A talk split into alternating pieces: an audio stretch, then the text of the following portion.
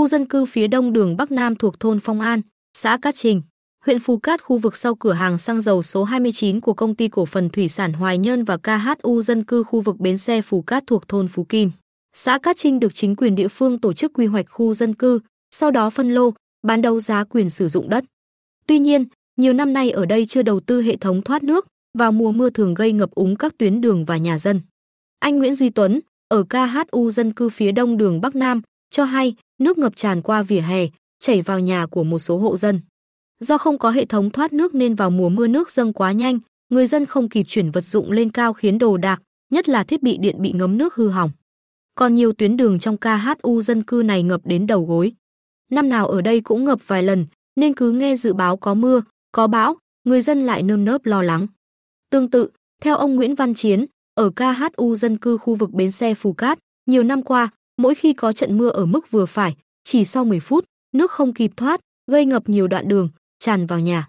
Chưa kể, nước mưa sau đó lẫn nước thải sinh hoạt, rác, bùn các loại ứ động gây mùi hôi. Ông Chiến nói, tình trạng này kéo dài nhiều năm qua dù chúng tôi nhiều lần phản ánh tại các cuộc tiếp xúc cử tri. Mong rằng chính quyền sớm xây dựng hệ thống thoát nước để nhân dân bớt khổ. Ông Phan Thành Trung, Chủ tịch Ủy ban Nhân dân xã Cát Trinh, xác nhận tình trạng các khu vực trên thường xuyên bị ngập vào mùa mưa. Xã cũng đã có báo cáo về tình trạng trên cho các cơ quan chức năng của huyện.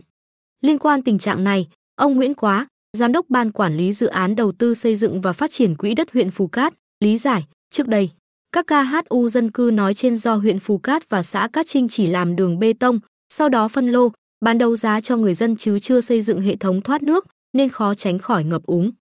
Hiện KHU dân cư bến xe Phù Cát có 9 tuyến đường giao thông nội bộ làm bằng bê tông xi măng dạng ô bàn cờ, KHU dân cư phía đông đường Bắc Nam có 5 tuyến đường.